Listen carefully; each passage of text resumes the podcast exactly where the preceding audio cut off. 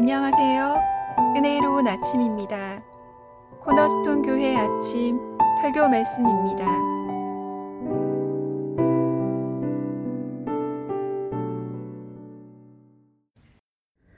오늘의 말씀은 마가복음 13장 1절에서 13절입니다. 예수께서 성전에서 나가실 때에 제자 중 하나가 이르되 선생님이여 보소서 이 돌들이 어떠하며 이 건물들이 어떠하니까? 예수께서 이르시되 내가 이 큰 건물들을 보느냐? 돌 하나도 돌 위에 남지 않고 다 무너뜨려지리라 하시니라. 예수께서 감남산에서 성전을 마주 대하여 앉으셨을 때에 베드로와 야고보와 요한과 안드레가 조용히 묻되 우리에게 이르소서 어느 때에 이런 일이 있겠사오며 이 모든 일이 이루어지려 할 때에 무슨 징조가 있사오리이까? 예수께서 이르시되 너희가 사람의 미혹을 받지 않도록 주의하라. 많은 사람이 내 이름으로 와서 이르되 내가 그라하여 많은 사람을 미혹하리라. 난리와 난리의 소문을 들을 때에 두려워하지 말라.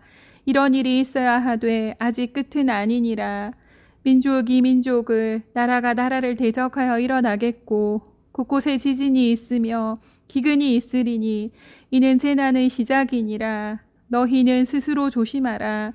사람들이 너희를 공회에 넘겨주겠고 너희를 회당에서 매질하겠으며 나로 말미암아 너희가 권력자들과 임금들 앞에 서리니 이는 그들에게 증거가 되려 함이라. 또 복음이 먼저 만국에 전파되어야 할 것이니라 사람들이 너희를 끌어다가 넘겨줄 때 무슨 말을 할까 미리 염려하지 말고 무엇이든지 그때 너희에게 주시는 그 말을 하라. 말하는 이는 너희가 아니요 성령이시니라. 형제가 형제를 아버지가 자식을 죽는 데에 내주며 자식들이 부모를 대적하여 죽게 하리라. 또 너희가 내 이름으로 말미암아 모든 사람에게 미움을 받을 것이나 끝까지 견디는 자는 구원을 받으리라. 사랑하는 여러분, 요즘 4월 날씨가 눈부시게 아름답고 너무나 좋습니다. 햇살과 바람도 가장 적당하고 싱그러운 계절이라는 생각이 듭니다. 그런데 아무리 좋은 것이라 할지라도 마음이 편하지 않으면 그것을 즐길 수가 없다는 것을 느끼는 때입니다. 바이러스로 인하여 집에 격리가 되어 있어야 하기 때문에 밖에 나갔다가도 사람들과 마주치지 않기 위하여 가능하면 빨리 집에 돌아가야 하는 압박감을 느끼게 되는 것이 사실입니다. 어려운 일을 겪을 때 좋은 것을 보거나 맛있는 것을 먹거나 하더라도 재미가 없고 맛이 없다는 것을 경험해 보았을 것입니다. 우리는 마음이 무거울 때 그리고 임박한 어려움이 있는 고난이 있는 때에는 인생의 많은 즐거움들을 즐길 수가, 느낄 수가 없습니다. 무미하게 느껴지죠. 예수님께서도 앞으로 있을 일들, 즉, 마지막 때의 종말의 일들을 바라보시면서 마음이 무거움을 느끼셨습니다. 오늘 말씀을 통해서는 어려울 때를 지나는 우리의 자세가 어떠해야 되는지를 볼 수 있습니다. 어려울 때를 지나는 우리의 자세는 어떠해야 할까요? 두 가지 자세를 주님께서 말씀해 주고 계십니다. 첫째는 시대의 징조를 살피자 하는 것입니다. 시대의 징조를 살피라고 말씀하십니다. 1절부터 8절까지 말씀입니다. 본문의 배경은 제자들이 헤롯 왕의 성전을 보면서 크게 감탄을 했습니다. 제자들은 예루살렘 성전을 관광하면서 기뻐하고 놀라워했습니다. 그러나 예수님의 마음은 앞의 일들을 바라보시며 제자들의 마음과 전혀 다른 상태에 있으셨습니다. 2절에 보니까 예수님께서는 성전의 파괴됨을 예고하십니다. 네가 이 큰 건물들을 보느냐 돌 하나도 돌 위에 남지 않고 다 무너뜨려지리라. 이 말씀은 이중적인 의미를 가진 말씀입니다. 첫 번째 의미는 AD 70년에 어, 로마의 디도 장군이 반항하는 예루살렘의 유대인들을 진압하기 위하여 군사를 이끌고 올 것이었습니다. 예루살렘을 함락하고 성전을 파괴할 것이었죠. 역사에 의하면 성전 곳곳에 금이 숨겨져 있다는 소문에 로마 사람들은 성전의 돌 사이에 끼어 있을지 모르는 금을 찾기 위해 성전의 모든 돌들을 하나하나 파헤쳤다는 것입니다. 시대를 보시면서 예수님께서는 함께 성전 감상을 하실 수가 없었습니다.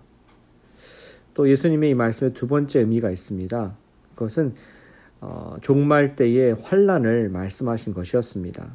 즉 모든 돌들이 다 넘어진다는 말은 세상의 멸망 때에 심판을 심판의 그 규모와 또 철저함을 예고하기도 하신 말씀입니다.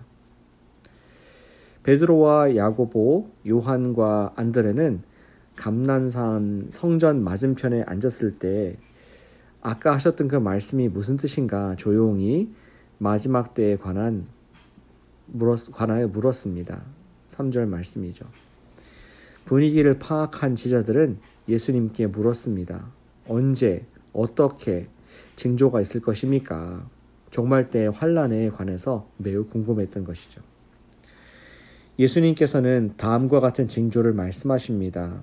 5절 6절 보니까 예수의 이름으로 미혹하는 자들이 올 것이다. 마지막 때 징조를 말씀하시죠. 오늘날에도 많은 이단들이 득세를 합니다. 한국에는 신천지, 미국에는 여호와의 증인과 몰몬교 등이 예수님의 이름을 빌어 세력을 펼치고 있습니다. 또 어떤 징조가 있습니까? 예수님께서는 7절과 8절에 민족 간에 그리고 국가 간에 전쟁에 소문이 있을 것이라고 말씀합니다. 예수님이 오신 지 2000년이 넘어가는 이때 21세기에는 국가 간의 평화가 있을 것 같지만 여전히 중동은 세계의 화약고로 남아 있습니다. 또한 새로운 군사 세력들인 중국과 러시아는 언제나 우리 가까이 전장이, 전쟁이 임박할 수 있음을 기억하게 해주고 있습니다. 또 예수님께서는 8절에 보니까 기근과 지진, 재난 등이 어, 징조일 것이라고 말씀합니다. 여전히 우리가 느끼고 있습니다. 평소에 캘리포니아에는 지진과 가뭄이 많이 있습니다. 그리고 이번에는 코비드 19으로 인하여 우리 모두가 큰 고통을 겪고 있습니다. 이러한 자연 재해들은 언제든지 언제든지 주님께서는 이 세상의 종말을 가져오실 수 있는 분이심을 실감하게 해주는 것입니다. 사랑하는 여러분, 오늘 예수님의 말씀에 따라서 우리가 취할 태도는 깨어 있자는 것입니다. 깨어 있자.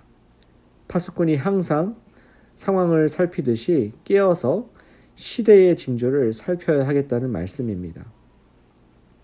우리는 매일 집에서 생활하면서 생활의 규모가 없어지거나 경각심이 사라질 수가 있습니다. 요즘 매일 뉴스만 보고 답답한 가운데 실생활에 대한 감각이 사라질 수도 있습니다. 그럴 때일수록 우리는 주님이 말씀하시는 시대의 징조들을 분별할 수 있도록 말씀과 기도로 깨어 있어야 하겠습니다. 그러나 자연재해나 전쟁의 소문 등의 시대의 징조뿐만 아니라 깨어 있어야 할 이유가 더 있음을 주님께서 이어서 말씀을 해주십니다. 오늘 본문의 9절부터 13절까지 말씀 보면은 인내로 믿음을 지켜야 한다는 것을 우리가 가질 태도는 인내로 믿음을 지켜야 된다는 것을 끼어 있을 뿐만 아니라 인내로 믿음을 지키라는 것을 말씀해 주고 있습니다.